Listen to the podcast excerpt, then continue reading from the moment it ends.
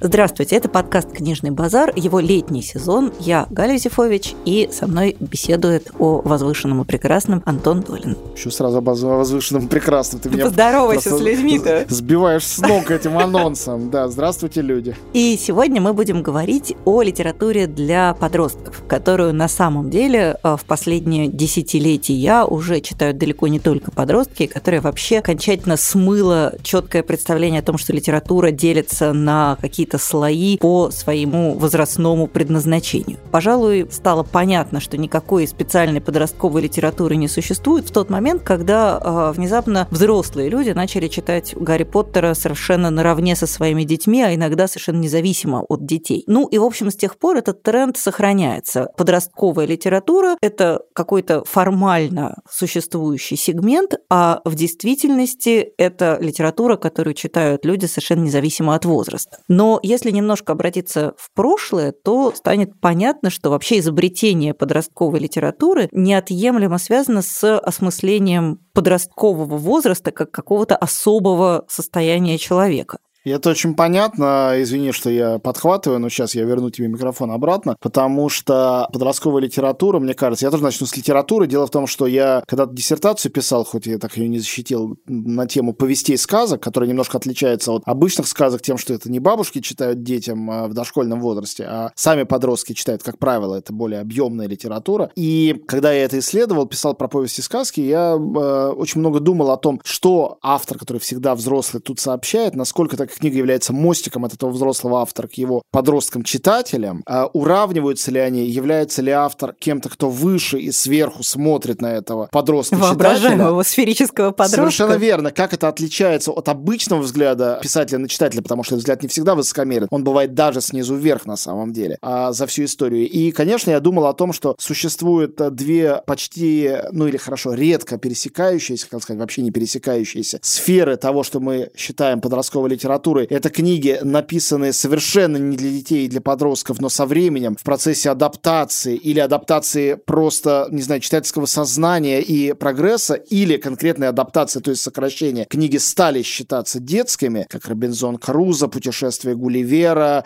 а, да, если брать классику, там, Гаргантюа Пантагрюэль, все эти классические, даже а, Три мушкетера. И наоборот, книги, которые не столько и не обязательно для подростков, сколько о подростках, и поэтому автоматически их стали считать и для подростков, э, как некоторые, не знаю, диккенсовские, например, вещи, а они совершенно были не для, и вообще это не подразумевалось. Но вот это вот, раз тут дети на страницах или на экране, то пусть дети это и читают, и смотрят. Вот это вот туповатый знак равенства, как работал, так и продолжает работать. С этим, видимо, ничего уже не сделать, а просто с этим смириться и принять это как факт. Ну, вот мне просто кажется, что э, в последние, опять-таки, десятилетия стало совершенно понятно, что дети и подростки – это разные люди. Ну, известно что викторианцы придумали детство, что вообще до XIX века никто не думал о том, что детям нужно что-то отдельное. То есть это очень хорошо всегда видно по, а, не знаю, тому, как детей одевают. Детей одевают как взрослых, при том, что у детей другие пропорции тела, другая моторика, они все делают по-другому. При этом все несчастные дети на портретах там 16-17 веков упакованы так, как упаковывали взрослых. Я недавно очень смешно облажался в одной из дискуссий в Фейсбуке, а, считая себя знатоком по детской литературе. Как раз сейчас а,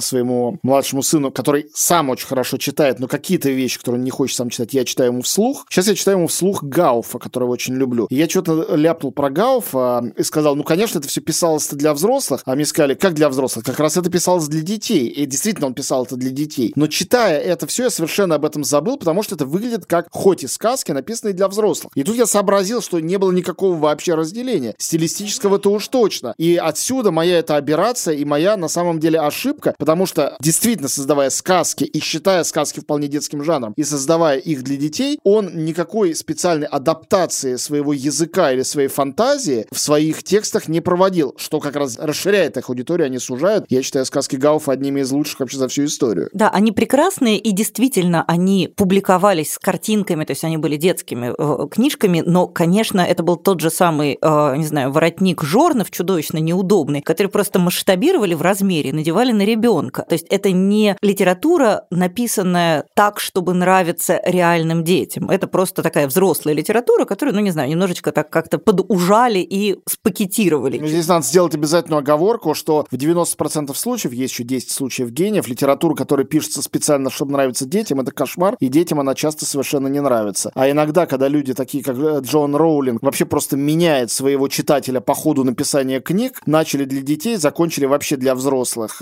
Это придает книге масштаба и ее улучшает и увеличивает, а не наоборот. Хуже того, внезапно оказалось, что даже те части э, Гарри Поттера, которые написаны как детские и которые реально являются детскими, их взрослые читают тоже с огромным удовольствием. Ну да, это с первой книжки было, и даже в каких-то специальных переплетах Да, чтобы не так чтобы стыдно не да, было. чтобы не так стрёмно было в метро ездить, конечно. Но понимание того, что подросток – это еще какая-то третья сущность, это, очевидно, изобретение еще более позднее, потому что вообще вот понимание того, что подросток, он не такой, как ребенок, но еще и не такой, как взрослый, оно приходит, э, ну, я бы сказала, что это уже после Второй мировой войны. До этого казалось, что ты либо маленький, а потом сразу опыт, ты уже вырос и взрослый. Я хочу обратиться здесь э, к правозащитной теме коротко, а, потому что а, у меня есть такая затаенная мысль, что сегодня, когда весь мир борется за права угнетенных, пораженных в правах, с давних пор, ну, там с 18 века примерно, есть разные формы борьбы за права других этносов, других культур. Гораздо раньше существуют права бедных и попытки защитить их. Это даже там в средневековье куски этого можно найти и обнаружить, а уж с 18 века это дело святое. Вот, а, постепенно мы дошли до женщин, а, и весь 20 век и часть 21 боремся за их права. Права детей остаются пока еще, ну, хорошо, серой зоной. Я не скажу, что никто совсем туда не залез. Но относиться к детям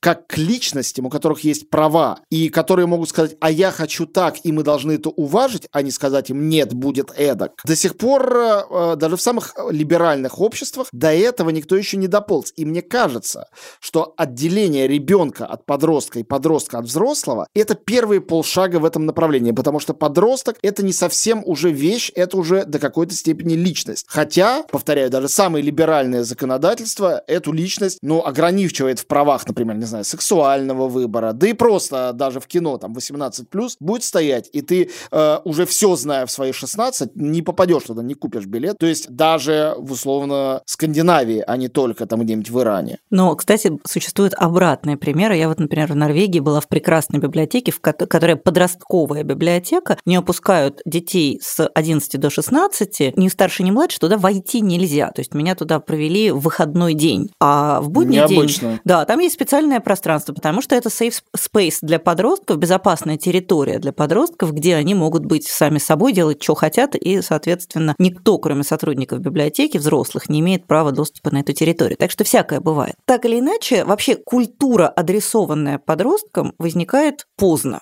И когда она возникает, она постепенно становится всеобщей культурой. Мне кажется, что я вообще люблю все отсчитывать от Джоан Роулинг, потому что мне кажется, что Гарри Поттер это действительно одна из тех последних великих книг, которые изменили мир в силу разных обстоятельств. Я не буду тебе уговаривать, конечно, употреблять слово «крайний», но слово «последний» звучит апокалиптически страшно. Я употребляю его совершенно терминологически. Мне кажется, что в силу разного рода причин время глобального влияния текстов на судьбы человечества, оно ушло. Галя, перед Гарри Поттером говорили то же самое. Да, а потом а- он появился. И Гарри Поттер уже был аномалией. Он уже ну, не должен будут был и другие аномалии. Ну, Талантливое окей. искусство всегда аномалия. Поживем увидим. Тут но я тебя cancel culture, отменяю твое высказывание. Мне кажется, что действительно талантливые и глобально значимые книги бесспорно есть и будут, но я не верю в то, что будет вот такого поколенческого масштаба сдвиги, как тот, который осуществил Гарри Поттер. То есть они будут, но они будут происходить в каких-то других сферах, не в литературных. И поэтому с Гарри Поттером, мне кажется, становится очевидно, что подростковая культура, вообще в широком смысле слова, становится такой лингва франка, становится универсальной культурой. Взрослые люди легко ее адаптируют, и, как я с некоторым иногда восторгом, а иногда с ужасом наблюдаю, они в ней фиксируются. То есть э, вот эта литература Young Adult, э, литература для молодых взрослых, она внезапно стала, во-первых, э, вот я не знаю, знаешь ли ты, не знаю, как это обстоит в вашей киношной сфере, в литературе это самый динамично растущий сегмент рынка. Причем он растет вовсе не только за счет того, что подростки хотят это читать. Он растет за счет того, что подростки начинают это читать и потом никогда не кончают. Они всегда остаются в этой нише. То есть они начинают читать специальные подростковые романы, это могут быть реалистические, это чаще какое-то подростковое фэнтези, 80% это совсем мусор, 10% это средний мусор и 10% это что-то интересное и достойное. И они дальше в этой нише фиксируются. То есть вот это, мне кажется, какой-то ужасно интересный феномен, который мы наблюдаем сегодня, что подростковая культура, и в том числе подростковая литература, сначала ее просто не было, потом она была такой тщательно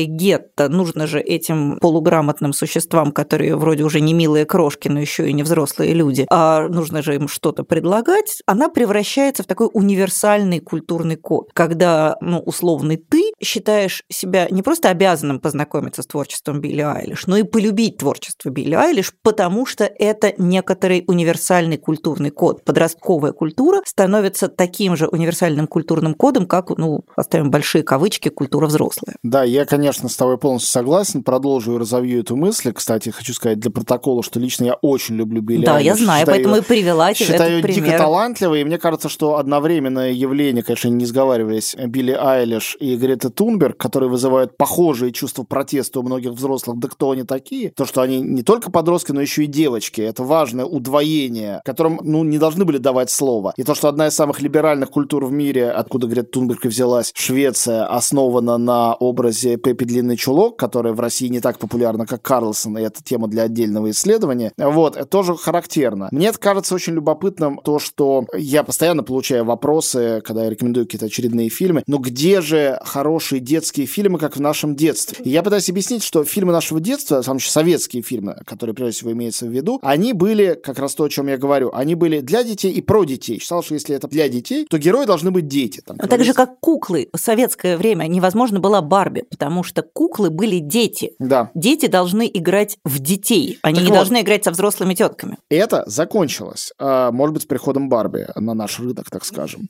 И сегодня произошло размывание, когда даже анимация в мире, ее перестали снимать только для детей. Когда мы смотрим некоторые даже замечательные мультфильмы прошлого, не обязательно русские, может быть, и диснеевские. Конечно, взрослый может восхититься, там, не знаю, рисовкой, но он не будет переживать за этих персонажей, как правило. Вот. Хотя были авангардные случаи, вроде фантазии Диснея, которые, конечно, для всех. Но это были исключения из правила. В наше время, когда выходит мультфильм Pixar, любой, легко себе представить человека любого возраста, который пойдет его смотреть. Можешь пойти, потому что есть дети или внуки, но можешь пойти сам по себе. Это не будет стыдно, как в случае там с Гарри Поттером. Давным-давно это не стыдно. Это для всех. Да, я была совершенно поражена, когда я в какой-то момент обнаружила, что мультфильм «Головоломка» идет ночным сеансом. Но ты ведь согласна, что каждому взрослому полезно его посмотреть? а Это не только касается Ну, я небольшой поклонник детей. этого фильма, но да, он, Ну, он очевидно не, рас- не специфически детский.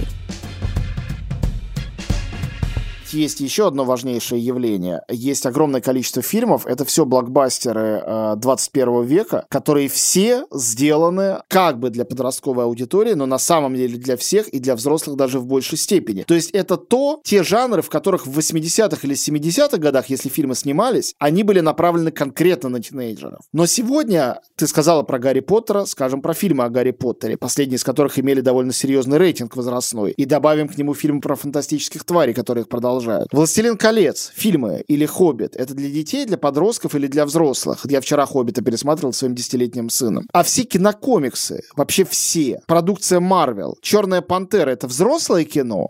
Или оно подростковое? Понимаешь, сам вопрос начинает терять смысл. «Мстители» — это для детей или для взрослых? Ну, для young adult. В то же время, рядом с young adult, то есть это молодые взрослые. Ведь появились и кидалты, это наоборот. Это взрослые, которые являются детьми. В свои 30, в свои 40, в свои 60. Те, о ком снимают свои фильмы Джад Апатов. И там все фильмы 18+, потому что там все про секс и так далее. Но вообще-то говоря, речь идет о том, что это взрослые, которые так и не вышли из пубертата. И они навсегда в нем, пожизненно. И это все смешало настолько, что сегодня, действительно, ты права про захват рынка, самые большие фильмы в истории, которые собирают самые большие суммы в прокате, это фильмы, которые формально по нашему памятному еще из детства классификации должны были быть подростковыми и детскими, но сделаны так, что они сделаны для всех, и все, весь мир их смотрит, включая всех взрослых. Мне вообще иногда кажется, что наша нынешняя культура – это культура аксолотлей. Ну, есть такая чудеснейшая зверюшка аксолотль, которая на самом деле является личинкой некоторого вида тритонов. Они очень живописны, Они кстати. прелестнейшие, эти аксолотли. Это просто вот когда-нибудь, если я решу завести себе домашнего питомца, это, конечно, будет аксолотль. Если представить его огромного, он будет страшным. Но он не огромный. Но он маленький. Он маленький, да. он маленький, милейший, у него улыбающаяся мордочка. Но прелесть аксолотля в том, что он на самом деле не взрослый. Он размножается, производит на свет новых аксолотлей. Но если изменится определенным образом э, там, температура воды, уровень солености, в общем, как-то изменит внешние условия, то аксолотль э, превратится из личинки во взрослую особь. Но он этого практически никогда не делает и счастливо живет, размножается, по сути дела, оставаясь подростком. Вот мне кажется, что аксолотль –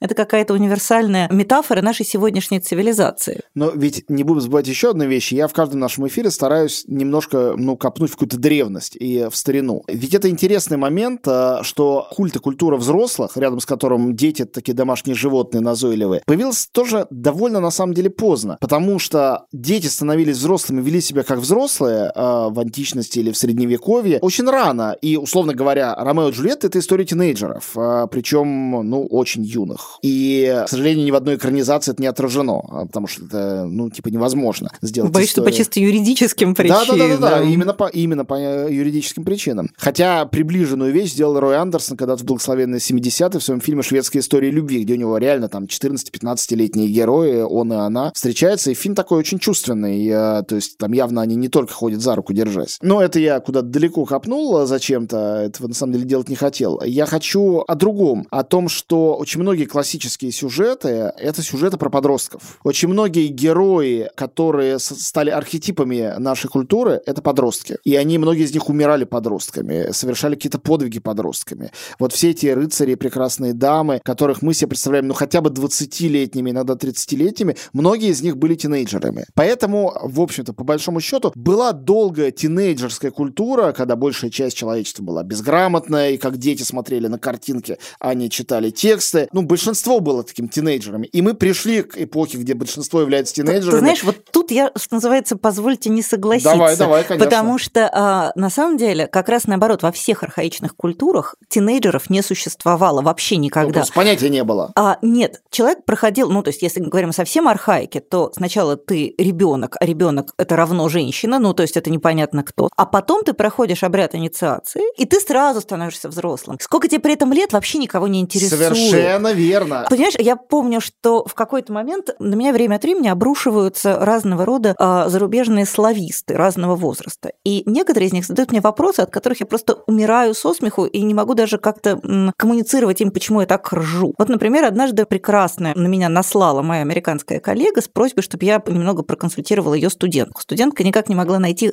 источников о протекании переходного возраста в семьях крепостных крестьян в XIX веке. Вот она не могла понять, почему я так безудержно хохочу. Монолог э, Онегинской няни ты ему или что? Да, вот единственное, что мы можем предъявить миру, это, Это потому можем. что моложе был меня мой Ваня, а было мне 12-13 лет, как говорит э, няня Татьяна. То есть вообще сама идея того, что существует какое-то промежуточное вот это вот пространство, она была абсолютно безумной. Да ты совершенно права. Конечно, подожди. Э, Гайдар командовал полком в 17 лет. Кошмар моего детства. Я думаю, тебе тоже никогда тебе не говорили, Ну, глядя на тебя не- сукоризной. Ну да, что-то такое было. Вот, а я регулярно это э, слышала, потому в 17 лет Гайдар командовал полком. Гайдар был социально взрослым. Не было понимания, да, что в 17 лет человек какой-то еще не совсем взрослый. Он жениться может, землю пахать может, на войну идти может. Какой подросток? Так вот, у нас с тобой нет никакого противоречия. А, Есть э, социальное понятие о подростке, конечно, которое очень позднее, а сегодня оно распространено вообще на всех, как мы уже выяснили. А есть э, просто возраст и поведение подростка, который, при том, что этот подросток юридически считается, конечно, взрослым, все то, что нас привлекает и отталкивает в подростках, их комплексы, их максимализм, их готовность э, умереть там, где человек повзрослее будет беречь себя, все это свойственно, прости меня, Д'Артаньян 18-летний. И не будь он 18-летним, он не совершал бы тех поступков, которые он совершает. Он не мог бы быть убедительным героем, а я уверен в том, что он убедительный. И к Гайдару 17-летнему это относится так же. И к Ромео и Джульетте это, относится так же. Потому что на самом деле в знаменитом финале Ромео и Джульетте их поведение не вы, ничего не выяснить, не пощупать пульс, не подождать, а сразу кинжалом в сердце, да, сразу выпить яд, это абсолютно подростковая импульсивность. И, конечно, сегодняшнюю психологию, когда мы начинаем применять к этим персонажам прошлого, это все не вполне корректно. С другой стороны, когда сегодняшний 12 или 13-летний читает Ромео и Джульетта, он же примеряет на себя, он же не думает о корректности и некорректности. И эти, все эти книги, эти персонажи живут бесконечно долго, в том числе именно по той причине, что авторы, когда они талантливые, очень точно эту подростковую психологию улавливают. Концепции подростка нет, понятия подростка нет, особенно в отношениях к подростку нет, но подростки есть, и они живут подростковой жизнью и ведут себя как подростки. Попробуй сказать, что это не так. Ну, пожалуй. Хотя, ну, не во всех, да. наверное, случаях, не в 100% случаев, окей, конечно. Мне просто да. действительно кажется, что мы склонны недооценивать уровень сложности жизни, скажем, русского крепостного крестьянина в XIX веке. Он не мог себе позволить такой роскошь, как пубертат с его метаниями. Гормоном не не менее, хоть роскоши не мог позволить. Мне кажется, что один из первых опытов такой осознанной рефлексии именно подростка это, конечно, Холден Колфилд в То есть э, над пропастью, уже. Ну, да, да, над пропастью воржи. То есть я не могу вспомнить другого такого текста, в котором вот именно специфические, архетипические, стереотипные подростковые метания были бы так четко зафиксированы, засахарены и отрефлексированы. Ну хорошо, это совершенно другой жанр. А Том Сойер и Гекфин, ты считаешь, не настоящие подростки? Это маленькие взрослые? все таки вот, это не так. А, я бы сказала, что что Геккельбери Финн это просто великий роман. Как... Ну, само собой, а, так, и не просто так любой великий. великий роман, ну, вообще нет, не любой, есть определенный тип великих романов, которые отказываются от категоризации своего героя. Гекфин, он Гекфин. Его нельзя уложить ни в какую единую конструкцию. Ну, конечно, не... но возраст же важен его, неужели нет? Мне кажется, что, в общем, скорее нет. Он некоторая цельная личность, и возраст, я бы не сказала, что так уж сильно играет. Мне кажется, его трансгрессивность, которая для него прежде всего важна, то, что он он э, смотрит на людей как на равных, то, что у него взгляд такой вообще на мир, который позволяет ему совершить это путешествие, это напрямую связано с тем, что он еще подросток и не полностью, не окончательно встроен в взрослой иерархии, где чернокожий не человек, а бродяга не совсем человек, это, а настоящие люди это белые, которые живут в домах и так далее. Он понимает все эти иерархии, но он их не вполне приемлет. Это, конечно, связано с его возрастом. Я,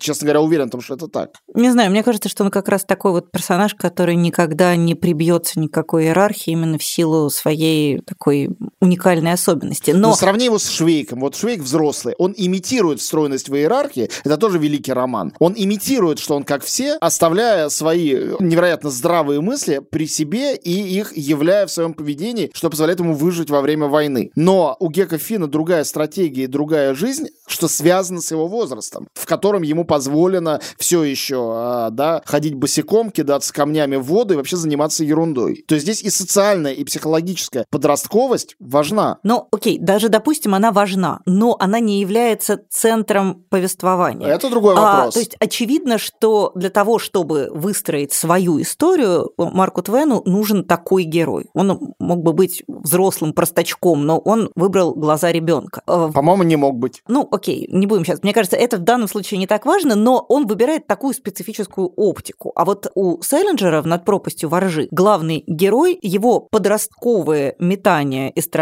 являются как раз таки основой сюжета. Там ничего нет, кроме того, как Холден Колфилд переживает свое взросление, свой пубертат. И м, понятно, что там, скажем, роман взросления – это всегда роман какого-то перехода. То есть понятно, что Оливер Твист в начале, Оливер Твист и в конце Оливера Твиста – это разные люди. Он проделал путь, и Дэвид Копперфилд – та же самая история. Но ни один из них не фиксируется в состоянии подростковые сопли. Я не могу не сказать этой фразы. Хорошо, это самый неудачный роман этого писателя. Но ведь есть роман «Подросток» э, в русской литературе. И хоть он наименее удачный из больших романов Достоевского, все-таки это выдающаяся книжка. И мне кажется, что там впервые, буквально своим названием, как раз Достоевский фиксирует внимание на том, что это подросток. И, кстати говоря, это не роман взросления, он подросток от начала до конца. А помнишь ли ты, сколько лет герою подростка? Ну, конкретно не помню. Ему 19. 19 с точки да. зрения ну, того времени, в, с точки конце... зрения той эпохи, он человек, отстающий в развитии. То есть все нормальные люди в это время уже женились. Мне кажется, это нормальное отношение к подросткам, они отстают в развитии. И даже до сих пор это работает так. Ну, в принципе, да, это мы сейчас такой хороший джизм практикуем. Но это, это такой взгляд, он очень распространенный все-таки. И Достоевский, как э, великий автор и мастер парадоксов, в нем вроде бы и огромное количество разных измов, да, там и мизогиния, и сексизм и прочее. Но одновременно с этим, через парадокс, его герои гораздо богаче и иногда круче, чем э, взгляд на них такой стандартный. И в «Подростке» это тоже есть. Хотя, повторяю, этот роман чуть менее, на мой взгляд, удался, чем там условно Карамазовы, Бесы и так далее. И тем не менее, все равно мне кажется, что действительно Селлинджер в этом смысле абсолютно первопроходец, и именно за это его так любят и так не любят. Но Холден Колфилд, безусловно, архетипический персонаж, центральный, важнейший и так далее. С этим я спорить не буду. И вот смешным образом... Это и моя персональная веха тоже. Да, я не могу сказать, что я люблю этот роман, но каждый раз, когда я слышу, как его ругают, а его ругают почти так же часто, как роман «Мастер и Маргарита», во мне что-то где-то внутри меня умирает маленький белый котенок. Ты мне сразу звони, я оба эти романы люблю. Договорились, так и буду делать. Но мне правда кажется, что мы же вообще подросткам, взрослые люди, мы условно взрослые люди, люди, которые не стесняются называть себя взрослыми. Подросткам условно относимся снисходительно. В некотором смысле хуже, чем к детям. Дети – это понятное что-то, это такие прекрасные, милые. Они, Пупсы. Да, они другие, мы будем уважать их инаковость, потому что у них там какая-то своя физиология, у них тело по-другому устроено, нет другие. А подросток – это вот в некотором смысле какой-то недовзрослый. Когда же ты уже скотина повзрослеешь? Вот это главная претензия к подростку. Мутант, мутант с этими прыщами, да, гормонами, он, да, он в нашей, запахами. В нашей картине мира он некрасивый, он несовершенный. И при этом удивительно интересно то, что культура, изначально созданная для потребления вот этими людьми, она сейчас становится универсальной культурой. В некотором смысле она побеждает взрослую культуру ты делаешь точка отсчета над пропастью воржи, да, это разумно. Я хочу сказать о музыкальной культуре. Вот мы сказали про Билли Айлиш, но вообще-то говоря, тинейджерами и для тинейджеров написана вся рок и поп-музыка, начиная с середины 60-х годов. Главные потребители этой музыки совершенно точно тинейджеры. Производители не всегда, но они играют в то, что они тинейджеры. А иногда и они. Там Битлз в самом начале или там Sex Pistols в своем начале. Это дети, это тинейджеры. И их поведение тинейджеровское, и их творчество творчество тинейджерское, и слова их песен, и музыка, и разбитые гитары, это все оттуда. Вот. И с того момента, как эта музыка стала главной и самой э, популярной в мире, заслонив там джаз и эстраду для взрослых, которые были до того, и, конечно, продолжили существовать и позже. Эту революцию вот эти поп-звезды и рок-звезды совершили. Психологическую революцию. Да, то есть действительно, а, с одной стороны, сохраняется вот это иджистское отношение к подростку как к недовзрослому, а с другой стороны, в сфере культурного потребления мы все становимся подростками, и граница в этом смысле полностью отсутствует. И это, конечно, тоже ужасно интересное наблюдение. Вот сейчас, конечно, самое любопытное, что происходит в сфере литературной полемики, это полемика вокруг романа Салли Руни «Но нормальные люди». Сначала, значит, его обсудил весь мир, а потом его обсуждает российское сообщество, до которого он, наконец, добрался благодаря переводу. Это очень интересное обсуждение этой книги. Мне очень понравилась книга, и я считаю достойным сериал, хотя книга, как всегда, лучше. Это тоже банально даже говорить эту фразу. Сериал я от него посмотрела посмотрела одну серию. Ну, да не... можно обойтись без. Да, я решила, что я легко обойдусь Это без. Это иллюстрация вот. довольно культурно сделана, и все. Ну, я не хочу долго, Окей. правда, об этом говорить. Да. Книжка, на мой взгляд, незаурядная, и она на самом деле напрямую ни разу об этом не говоря, кроме названия, проблематизирует понятие нормы в отношениях вообще и нормальности. Мне кажется, ничего важнее этой проблемы сегодня нет вообще. Она касается всего. Она касается расовых э, боев, она касается феминизма, она касается политики, она касается Трампа, Путина. Все, что есть важное в окружающем нас мире, крутится вокруг оспаривания представления о норме. И Салли Руни оказалась здесь, э, ну вот, представить себе эту мишень в самом яблочке этой мишени. И это всех бесит. Потому что кто-то говорит, недостаточно хорошо написано, не те персонажи. Это все, можно сказать, неважно. Но ведь смотри, это совершенно, мне кажется, не случайно. Да, я совершенно согласна с тем, что она как-то на острие всего оказалась, но... И мне кажется, не нарочно, не стри... Очевидно, не нарочно, но тут ведь важно помнить, сколько лет самой Салли Руни, по-моему, сейчас еще 30 нет, роман да, нету, написан нету. давно, то есть она его написала, когда я была там чуть, чуть за 20. И герои – это, в общем, дети. То есть то, что а, вот этот нерв мира проходит не через условных нас с тобой, а через условных наших детей по возрасту, это, мне кажется, тоже очень какая-то симптоматичная вещь. И, конечно, очень интересно наблюдать, как взрослые люди говорят, что они не могут читать книги об этих подростковых соплях. То есть это же на самом деле очень многое нам говорит. Ну, я вообще доверчивый читатель, мне почти всегда все нравится. Ну, то есть, если в чем всему миру нравится, то вероятность того, что оно не понравится мне, она не очень велика. Я репрезентативна в этом смысле. А мне Салли Рони очень понравилось, причем оба романа. И первый роман, который «Разговоры с друзьями», мне понравился даже, наверное, ну, не меньше, как минимум, хотя он менее известный, еще на русском не вышел. Но, так или иначе, люди, отрицающие важность подростковых соплей, опять же, возьмем двойные кавычки, это те самые люди, которые отрицают важность всей вот этой новой проблематики, вот этого этой новой нормы. Это время принадлежит подросткам, это, конечно, очень важное понимание, не очень, возможно, приятное, но совершенно, мне кажется, неизбежное. Ну, мне оно нравится, и вообще я каждому человеку на Земле по вступлению в определенный возраст, 18 лет, ритуально делал бы в видном месте татуировку «Я тоже был подростком».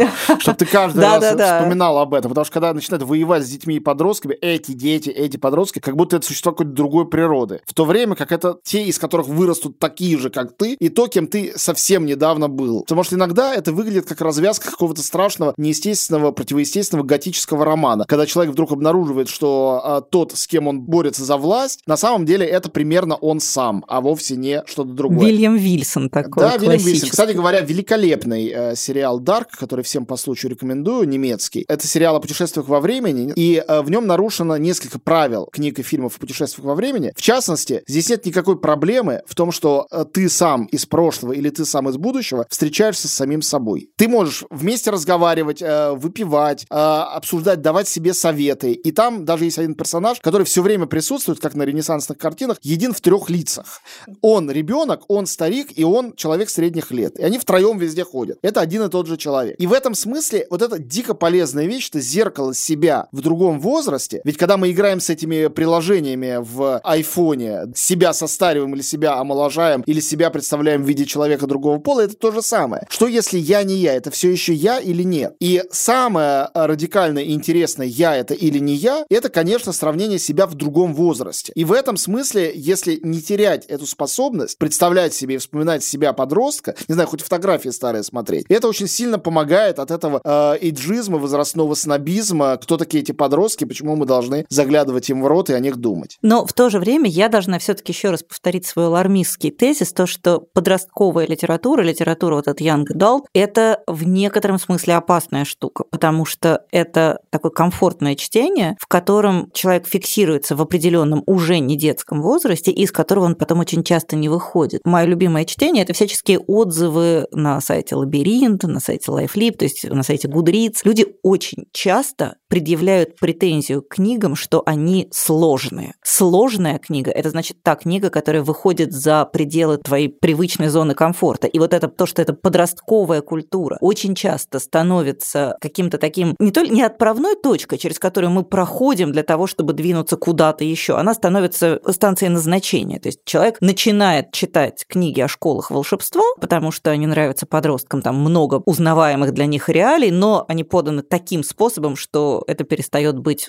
скучным и заурядным. И там и остается. И вот это, конечно, тоже некоторая проблема. Как организовать одновременно уважение к подростковой культуре, готовность ее исследовать и понимать, вместе с тем сочетать ее с пониманием того, что это не финальная точка, что за пределами культуры для подростков в широком смысле слова есть еще целый мир, это тоже для меня вот какой-то открытый вопрос. Я не знаю, как это сделать. То есть я могу понять риторику людей, которых бесят нормальные люди, потому что они говорят, что эта книга про подростков, это книга для подростков. Почему я, взрослый человек, должен ее читать, любить, и почему вы навязываете мне свою культуру? То есть на самом деле это действительно некоторым образом проблема. Культура аксолотли, в которой мы все оказались, это ситуация двойственная, неоднозначная ни в какую сторону. Меня вообще всегда бесят носители всех идеологий. С одной стороны, меня раздражают люди, которые говорят, что все должны освоить вот этот язык подростковой культуры. Точно так же меня раздражают люди, которые говорят, что подростки сидите в своем гетто, покуда не разовьетесь, к нам, взрослым, не приходите. Как-то найти бы баланс между двумя этими позициями, жизнь моя бы стала, например, Просто гораздо счастливее и легче. Убрать эту модальность, что кто-то кому-то что-то должен. Это общий императив, который, мне кажется, я бы делала в виде татуировки, как в кинофильме «Мимента». Вообще какие-то важные вещи. Видишь, ты предложил стартовать с татуировки. А я тоже был подростком. Вот мне кажется, нужно про то, что не нужно никого ни к чему принуждать. Это тоже важная сентенция, которая была бы уместна. Только принудительные татуировки и больше ни к чему не принуждать.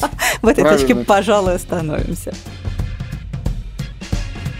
Ну что ж, перейдем, пожалуй, к разделу рекомендаций. Я начну э, с российской современной книги, которая только что буквально появилась в бумаге. И это книга э, современного русского писателя, который, очевидно, крайне молод и вообще э, очевиднейшим образом пишет о себе. Книга Микиты Франко, которая называется «Дни нашей жизни». Это роман, состоящий такой в основном из отдельных историй, сцепленных скорее фигурами главных героев, чем каким-то цельным сюжетом. Это история мальчика, который взрослел взрослеет в семье. Семья прекрасная, любящая, поддерживающая, ругающая, наказывающая. А, в общем, совершенно нормальная обычная семья, но это гомосексуальная семья. Мальчик остался сиротой, его усыновил дядя, и довольно быстро выяснилось, что дядя живет со своим бойфрендом, и, соответственно, дядя и бойфренд становятся для главного героя родителями. И главному герою на протяжении книги от 5 до 15 лет. И понятно, что эта книга выстроена в значительной степени на собственном опыте. Не думаю, что в чистом виде автобиография, но нечто очень на нее похожее. И, конечно же, это книга, которая ориентирована на молодую читательскую аудиторию, потому что там абсолютно все узнаваемые приметы. Это тоже очень, так же, как, как говорят, что Салли Руни, это буквально энциклопедия современного тинейджера. Вот в некотором смысле «Дни нашей жизни» Микита Франко тоже энциклопедия тинейджерской жизни, потому что любой юный читатель там увидит историю о самом себе. И, конечно, это очень важный роман в том же смысле, что роман «Нормальные люди», потому что он модифицирует и закрепляет другое понятие нормы. Главный герой живет в нормальной семье. Нормальная семья может быть гомосексуальной. Это очень милая, очень смешная, очень обаятельная книга, которая, с одной стороны, конечно же, одной своей стороной прилежит к литературе детской, подростковой. Мне эта книжка досталась от Леонида Парфенова, который принес мне ее со словами, что это Денискины рассказы, приправленные Альмадоваром. И это довольно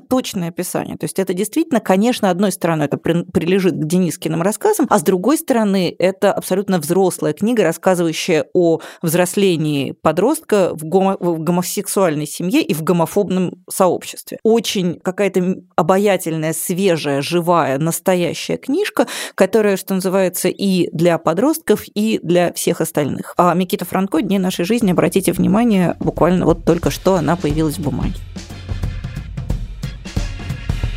Я начну с британского фильма, который, мне кажется, одним из лучших фильмов, снятых в 21 веке, в самом начале. Это фильм 2001 года. Один из лучших, мне кажется, новейших фильмов, снятых о э, подростках. И это, конечно, как бы фильм взросления, но именно что как бы, потому что на самом деле он является универсальной картиной о предназначении, о поисках себя. И, кстати говоря, в нем гомосексуальная тема тоже присутствует, хотя и скорее фоном. Это э, фильм Стивена Долдри, кстати, дебют его, Билли Эллиот Эллиот. Ты не смотрел этот фильм? Нет, Тебе даже нужно... не слышала, что хуже Потрясающе. Того. Тебе нужно немедленно его посмотреть. Билли Эллиот. Э, совершенно потрясающая картина. Рассказываю сюжет, отчасти, кстати, основанный на реальной биографии. Мальчик растет в шахтерской семье в 80-х годах в провинции. Папа и старший брат в шахте. Происходит забастовка шахтеров. Весь город думает только об этом. А мальчик мечтает танцевать в балете. Об этом он боится даже заикаться на самом деле. Не потому, что он такой трусливый, он понимает, что это даже не сказать «я хочу хочу быть космонавтом. Это что-то гораздо более дикое. И то, что он какой-то не той ориентации, это самое мягкое, что можно услышать в ответ, если вообще не начнутся какие-то побои. Но это история о том, как он этого добивается. Как 11-летний мальчик в этом своем маленьком городке находит способ этому научиться и этому посвятить свою жизнь. Совершенно потрясающая история. При этом она реалистичная, в ней нету вообще никаких признаков какой-то такой голливудской сказки. И мы видим, как постепенно люди, окружающие его, начинают вместе с ним верить в то, что это возможно. То есть сначала они готовы над ним издеваться, и он ребенок, у него не может быть своего в 11 лет права решать свою судьбу и сказать, я хочу этого. Кто ты такой в свои 11 лет, с какой стати? А он почему-то хочет. То есть с другой точки зрения, это еще и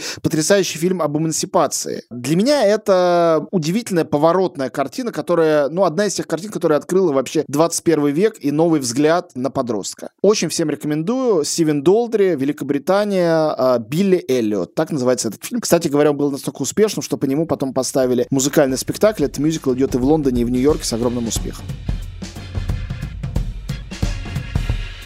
Я хочу порекомендовать роман, который буквально э, виртуально вернет в наше сообщество Анастасию Завозову. Это роман Сьюзан Хинтон, э, роман «Изгои», который, собственно говоря, временно отсутствующая среди нас Настя перевела на русский язык. Сьюзан Хинтон, так же, как и Микита Франко, очевидно, написала роман в значительной степени основанный не на собственной биографии, но на собственном опыте. Эта книга в Америке это абсолютная классика. Э, есть также известный фильм, снятый по этому роману. Сьюзан Хинтон написала эту книгу, когда ей было 19 лет, и это стало стал ее главным литературным успехом. Если не ошибаюсь, она вышла на рубеже 50-х и 60-х, и это история такой банды оклахомских гопников, а, малолетних, которые ведут себя, как и должны вести себя гопником. Они враждуют с мальчиками и девочками из чистых районов, они хулиганят, курят, выпивают и все такое. У них собирательное название «грязеры», и ведут они себя довольно омерзительно. Главный герой, конечно же, представитель банды этих самых гопников, и Сьюзен Хинтон немножко смещает фокусировку, то есть она показывает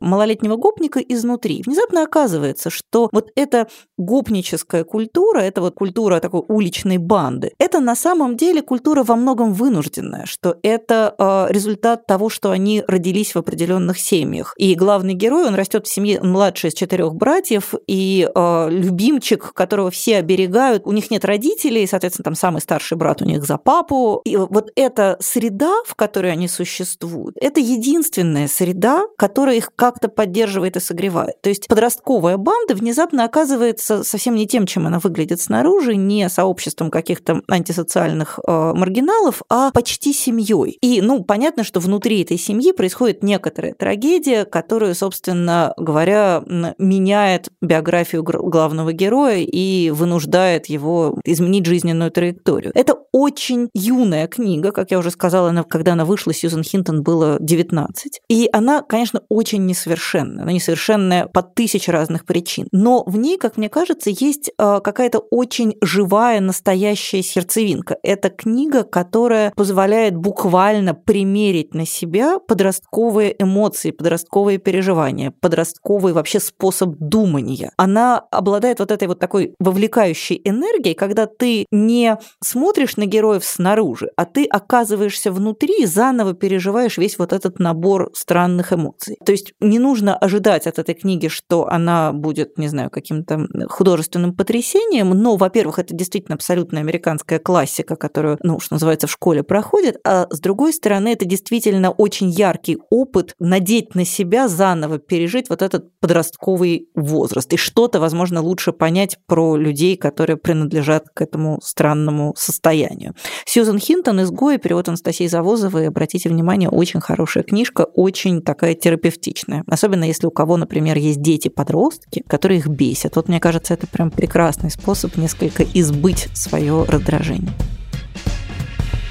Я назову фильм, который мне кажется очаровательным и тоже в каком-то смысле революционным, потому что он, э, в частности, напрямую говорит о том, что если ты снимаешь кино про подростков, если ты погружаешься в их жизнь, ты должен иметь в виду, что у подростков бывает секс, и то, что это часть этой жизни. Об этом, кстати, сняты многие новые сериалы, в частности, «Эйфория», э, «Sex Education», ну и есть другие там менее нашумевшие. Как раз сериал мне не очень нравится, а фильм этот очень. Он называется «Джуно». Тоже я вижу твой взгляд пустой, ты тоже не смотрела. Нет, конечно он необходим тоже. Фильм 2007 года сделанный Джейсоном Рейтманом. Если кто не знает, Джейсон Рейтман — это сын Айвана Рейтмана, канадского режиссера. Айван Рейтман снимал «Охотники на привидений», он снимал «Близнецы» с Арнольдом Шварценеггером. Он прекрасный режиссер, как комедиограф из прошлого. Вот. Джейсон Рейтман моложе, и Джуно, наверное, лучший его фильм. За этот фильм Диабло Коуди, писательница и бывшая стриптизерша, получила Оскар за лучший оригинальный сценарий. Джуно — это история двух старшеклассников, мальчика и девочки, которых играют, ну, тогда не сильно известная, хотя он чуть более был известен, чем она, а сейчас уже более-менее в статусе звезд, Майкл Сера и Эллен Пейдж. Собственно, история простая. Они мальчик и девочка, как бы бойфренд и girlfriend, и однажды она узнает, что она беременна. Из этого могла бы родиться, и есть некоторое количество таких фильмов, э, жесткая и пугающая драма о травме или что-то такое. Этот фильм легкая комедия, связанная с тем, что вскоре родители, конечно, все понимают и узнают, и дальше они решают, что делать. Основной сюжет в том, что если у них ребенок родится, то он им ни к чему, и они не знают, что с ним делать. И от идеи аборта они очень быстро переходят к идее поиска семьи, которой они отдадут этого ребенка, которого еще пока что нет, на усыновление. И весь этот фильм об этом. О том, как она проживает свою беременность, и как эти двое, молодая пара будущих родителей к этому готовятся, и к чему все это приходит. Все это с милейшим, легчайшим юмором, который никак серьезности этой темы не снимает, а только находит адекватный язык для разговора на эти, в общем-то, табуированные темы. Элегантно элегантность этого фильма и его прямолинейность в самом лучшем смысле слова меня поразили, потому что мне кажется, что когда мы э, смотрим и делаем фильмы о подростках, э, где вся их жизнь в большей степени посвящена, не знаю, настольным играм, соперничеству в школе и так далее, мы всегда немножко лукавим, потому что сексуальное созревание — это главное, что с ними происходит, и взросление тела, э, которое не всегда синхронно со взрослением психики, и уж точно общество ничего не делает для адаптации психики к тому взрослению,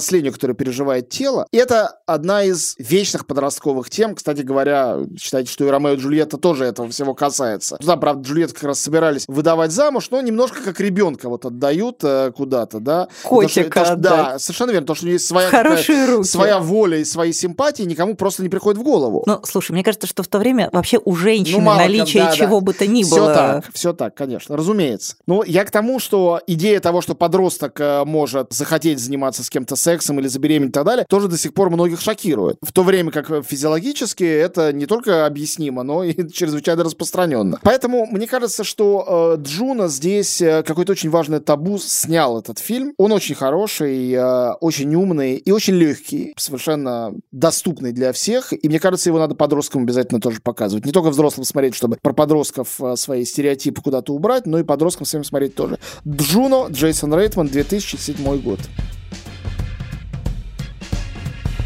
Ну и я в заключение порекомендую книгу, которая даже если смотреть на возраст главной героини, она даже не подростковая, а прям таки детская. Это книга Фредерика Бакмана, которая называется «Бабушка велела кланяться и передать, что просит прощения». Прежде чем я буду говорить о собственной книге, нужно сказать немножко о феномене Фредерика Бакмана. Он шведский писатель. Первый его роман вышел, когда ему было 30 лет. А самый, наверное, известный его роман «Вторая жизнь Уве», в русском переводе называется. Так вот, до Фредерика Бакмана Швеция на международный рынок поставляла в страшных количествах скандинавских скандинавский нуар. Всегда шведский роман, это значит, что там будет? Там будет, значит, травма. Ее суровое преодоление. Преступление прошлого, э, гноящиеся язвы социальные. Где они в своей Швеции столько нашли социальных язв? Это, по-моему, главный вопрос любого э, российского Чем читателя. Чем меньше язв в обществе, тем больше в литературе и кинематографе. Это простое правило. В самых комфортных странах, мы будем об этом говорить в отдельном эфире, снимают самые страшные хорроры. А в России вообще не умеют снимать хорроры, и это очень тревожный факт. В общем, короче, да, в этом Швеция прекрасно подтверждала поддержала эту точку зрения. И любой шведский роман на международном рынке это всегда был мрачняк. Ну, мрачняк. И тут появляется такой Фредерик Бахман. С одной стороны, там мрачняка-то тоже довольно. Нельзя сказать, что это прям светлая и позитивная литература. Но в среднем это, конечно, литература, которая полностью укладывается в ненавистный мною термин «милота». То есть это очень милые книги, которые нравятся бесконечному множеству людей. Вот я должна сказать, что я не, не являюсь специальным поклонником Фредерика Бакмана, но тем не менее, каждый раз, когда выходит его новый роман, я совершенно неодолимо стремлюсь к нему и прочитываю его в режиме семечек. Более того, такое же воздействие этот роман, э, любой роман Фредерика Бакмана оказывает на моего младшего сына,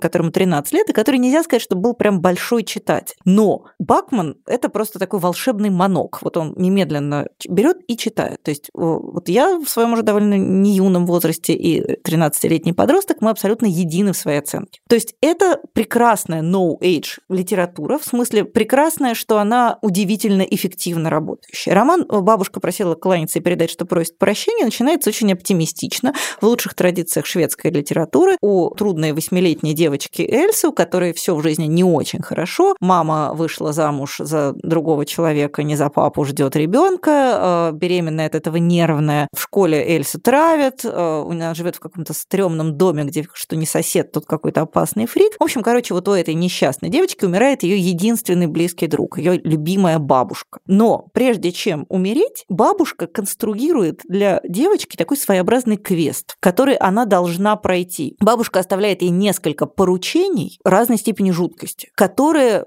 девочка должна пройти и понять. Во-первых, она должна понять, что за человек была ее бабушка. Во-вторых, она должна понять, что же за странные люди живут с ними в одном подъезде. В-третьих, много что понять про свою маму, с которой у нее сейчас все сложно. То есть она должна пройти вот этот пугающий, а местами прям совсем жуткий квест для того, чтобы выйти в какую-то совсем другую хорошую точку. Из этого мог бы получиться, не знаю, лабиринт Фавна, прости господи, а из этого получается вот такая уютнейшая, милейшая шведская милота, в которой все страхи, которые присутствуют, вполне реальные страхи, они как-то так упакованы, что даже они кажутся милыми. То есть, действительно, Фредерик Бакман, он, он крыл в своей Швеции какой-то вот этот удивительный источник комфорта и э, небессмысленного тепла. Его романы никто не назовет избыточно оптимистичными. Второй его роман «Бабушка просила кланяться и передать, что просит прощения» есть прямой сиквел про одну из героинь, которая была второстепенной в первом романе, а во втором она становится главной. Это здесь была Брит Мари. Вот он начинается с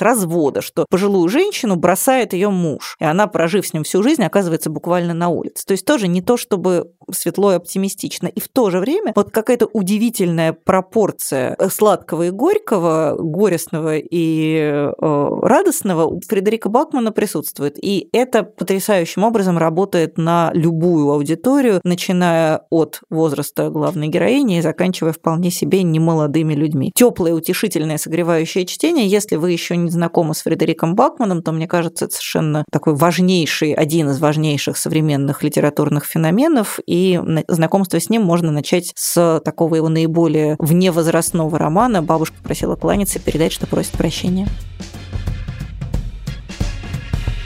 И я думал э, некую жанровую вещь взять, которая нам, нас бы отправила к нашей следующей э, программе, но я этого делать не буду, потому что вспомнил еще один обязательный фильм, а, который тоже в России просто так вышло, что на самой заре этих сервисов он вышел на каком-то стриминге и вообще не уходил в кино. А значит, что его почти никто не смотрел, кроме тех, кто следит специально за этим режиссером и этим интересуется. Не знаю, смотрел ли его ты. Если нет, то опять он тебе необходим. Э, я но... уж поняла, мне все необходимо. Называется он «Отрочество». «Отрочество» — это фильм Ричарда Линклейтера, а, такого, в общем-то, вполне гуру независимого американского кино современного. Фильм вышел в 2013 году, точнее говоря, доделан в 2013 году, вышел в 2014. А он был одним из главных номинантов а, на Оскар, шесть номинаций. Он получил приз за режиссуру на Берлинском фестивале, и у него был Золотой глобус за лучшую драму года. Я вообще надеялся, что он в этом году победит, но там победила другая картина. Бёрдман, собственно говоря, который тоже, конечно, хорош. «Отрочество» — это один из уникальных фильмов в истории кино по тому, как он делался. Дело в том, что режиссер Ричард, Ричард Линклейтер,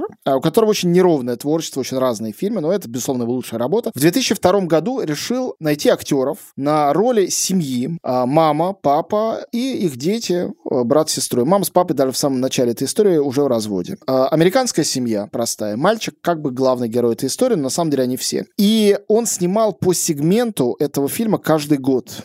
И он снимал фильм 11 лет, до 2013 года. Мальчику было 7 лет в начале съемок, и он был студентом колледжа э, в последний год съемок. То есть это не грим, и сценарий этот писался из года в год. А, то есть не то, чтобы это была заранее нет, прописанная история. Нет, но это не значит, что это документальная история, это персонажи. Актеры играют персонажей. Персонажи меняются. Понятно, что у детей э, э, эти персонажи, наверное, ближе к этим детям, и они становятся дальше от самих прототипов, от актеров по ходу съемок. Это совершенно потрясающая картина. Получилась история целая. Потрясающе изменились мама с папой. Их как раз, как раз играют известные актеры. Это Итан Хоук и Патрисия Аркет, который получил, собственно говоря, Оскар за эту роль. Мальчик и девочка, по-моему, не стали знаменитыми актерами, хотя они тут совершенно тоже оба очаровательные и прекрасные. Но прежде всего мальчик в центре, тем более, что оригинальное название фильма «Бойхуд». Вот, отрочество — это «Бойхуд». И это лучший, наверное, фильм взросления, который я видел в жизни. Можно на это ответить по очевидным причинам, потому что он так придуман. Но вообще-то говоря, вероятность того, что это получилось, она была, с моей точки зрения, ничтожной. Вероятность того, что из симпатичного мальчика, ну, посмотрите на того же Гарри Поттера, вырастет действительно интересный актер и интересный юнош и так далее, он же не актер, который целый год снимается и все время находится в кадре. Он, мальчик живет своей другой жизнью, а потом возникает, не знаю, съемочный месяц и некий эпизод, который ему надо разыграть. Тут все на свете, и отношения с родителями очень разные, и сексуальное воспитание, и друзья, первые герлфренды, бойфренды, расхождение с ними, попытка выбрать себе профессию, неудача на этом пути, все-таки выбор, ревность по отношению к разным бойфрендам матери, с которой дети живут, а с какими-то из них они дружатся, с какими-то нет, бойфренды сменяют друг друга. Это обычная жизнь. Там нет никакого приключения, там нет никакого сюжета. Сюжет — это жизнь. Совершенно удивительная, поразительная картина. Кстати говоря, а, Гарри Поттер мания там великолепным образом встроена в это все. Один из сюжетов, как они все идут на премьеру новой книги про Гарри Поттера всей семьей, всей толпой. Это там тоже присутствует. Вот. И эта картина, ну, на самом деле, у меня фактически, ну, не совсем, но близко к тому, что слезы подступают при мысли о ней. Настолько она настоящая и живая, настолько она документальная, при том, что она вообще не документальная на самом деле. И вот это удивительный внутренний парадокс этого фильма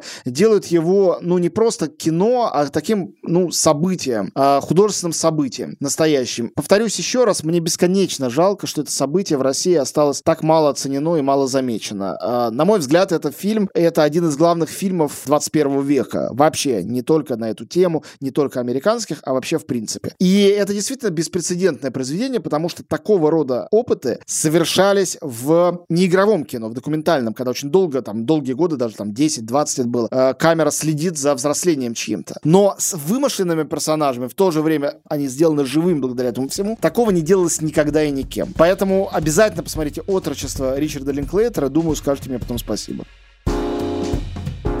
Ну что ж, мне кажется, что вот лично у меня по результатам сегодняшнего подкаста сформировался список, что я посмотрю с моими собственными детьми на каникулах. На этом мы на сегодня будем заканчивать, а в следующий раз мы поговорим о жанре некоторым образом близком к тому, о чем мы говорили сегодня. Мы и к нашей жизни. Ну и к нашей жизни, к сожалению, тоже неприятно близком. Думаю, что все уже догадались, что мы поговорим об антиутопии, которая последние э, десятилетия я уже, наверное, балансирует где-то тоже на стыке с подростковой литературой. Подростковая литература литературе тоже пышным цветом процветает, но, разумеется, живет и за ее пределами. Так что в следующий раз мы поговорим об антиутопии. На этом на сегодня все. Я Галя Юзефович. До свидания. Я Антон Долин. Всем пока.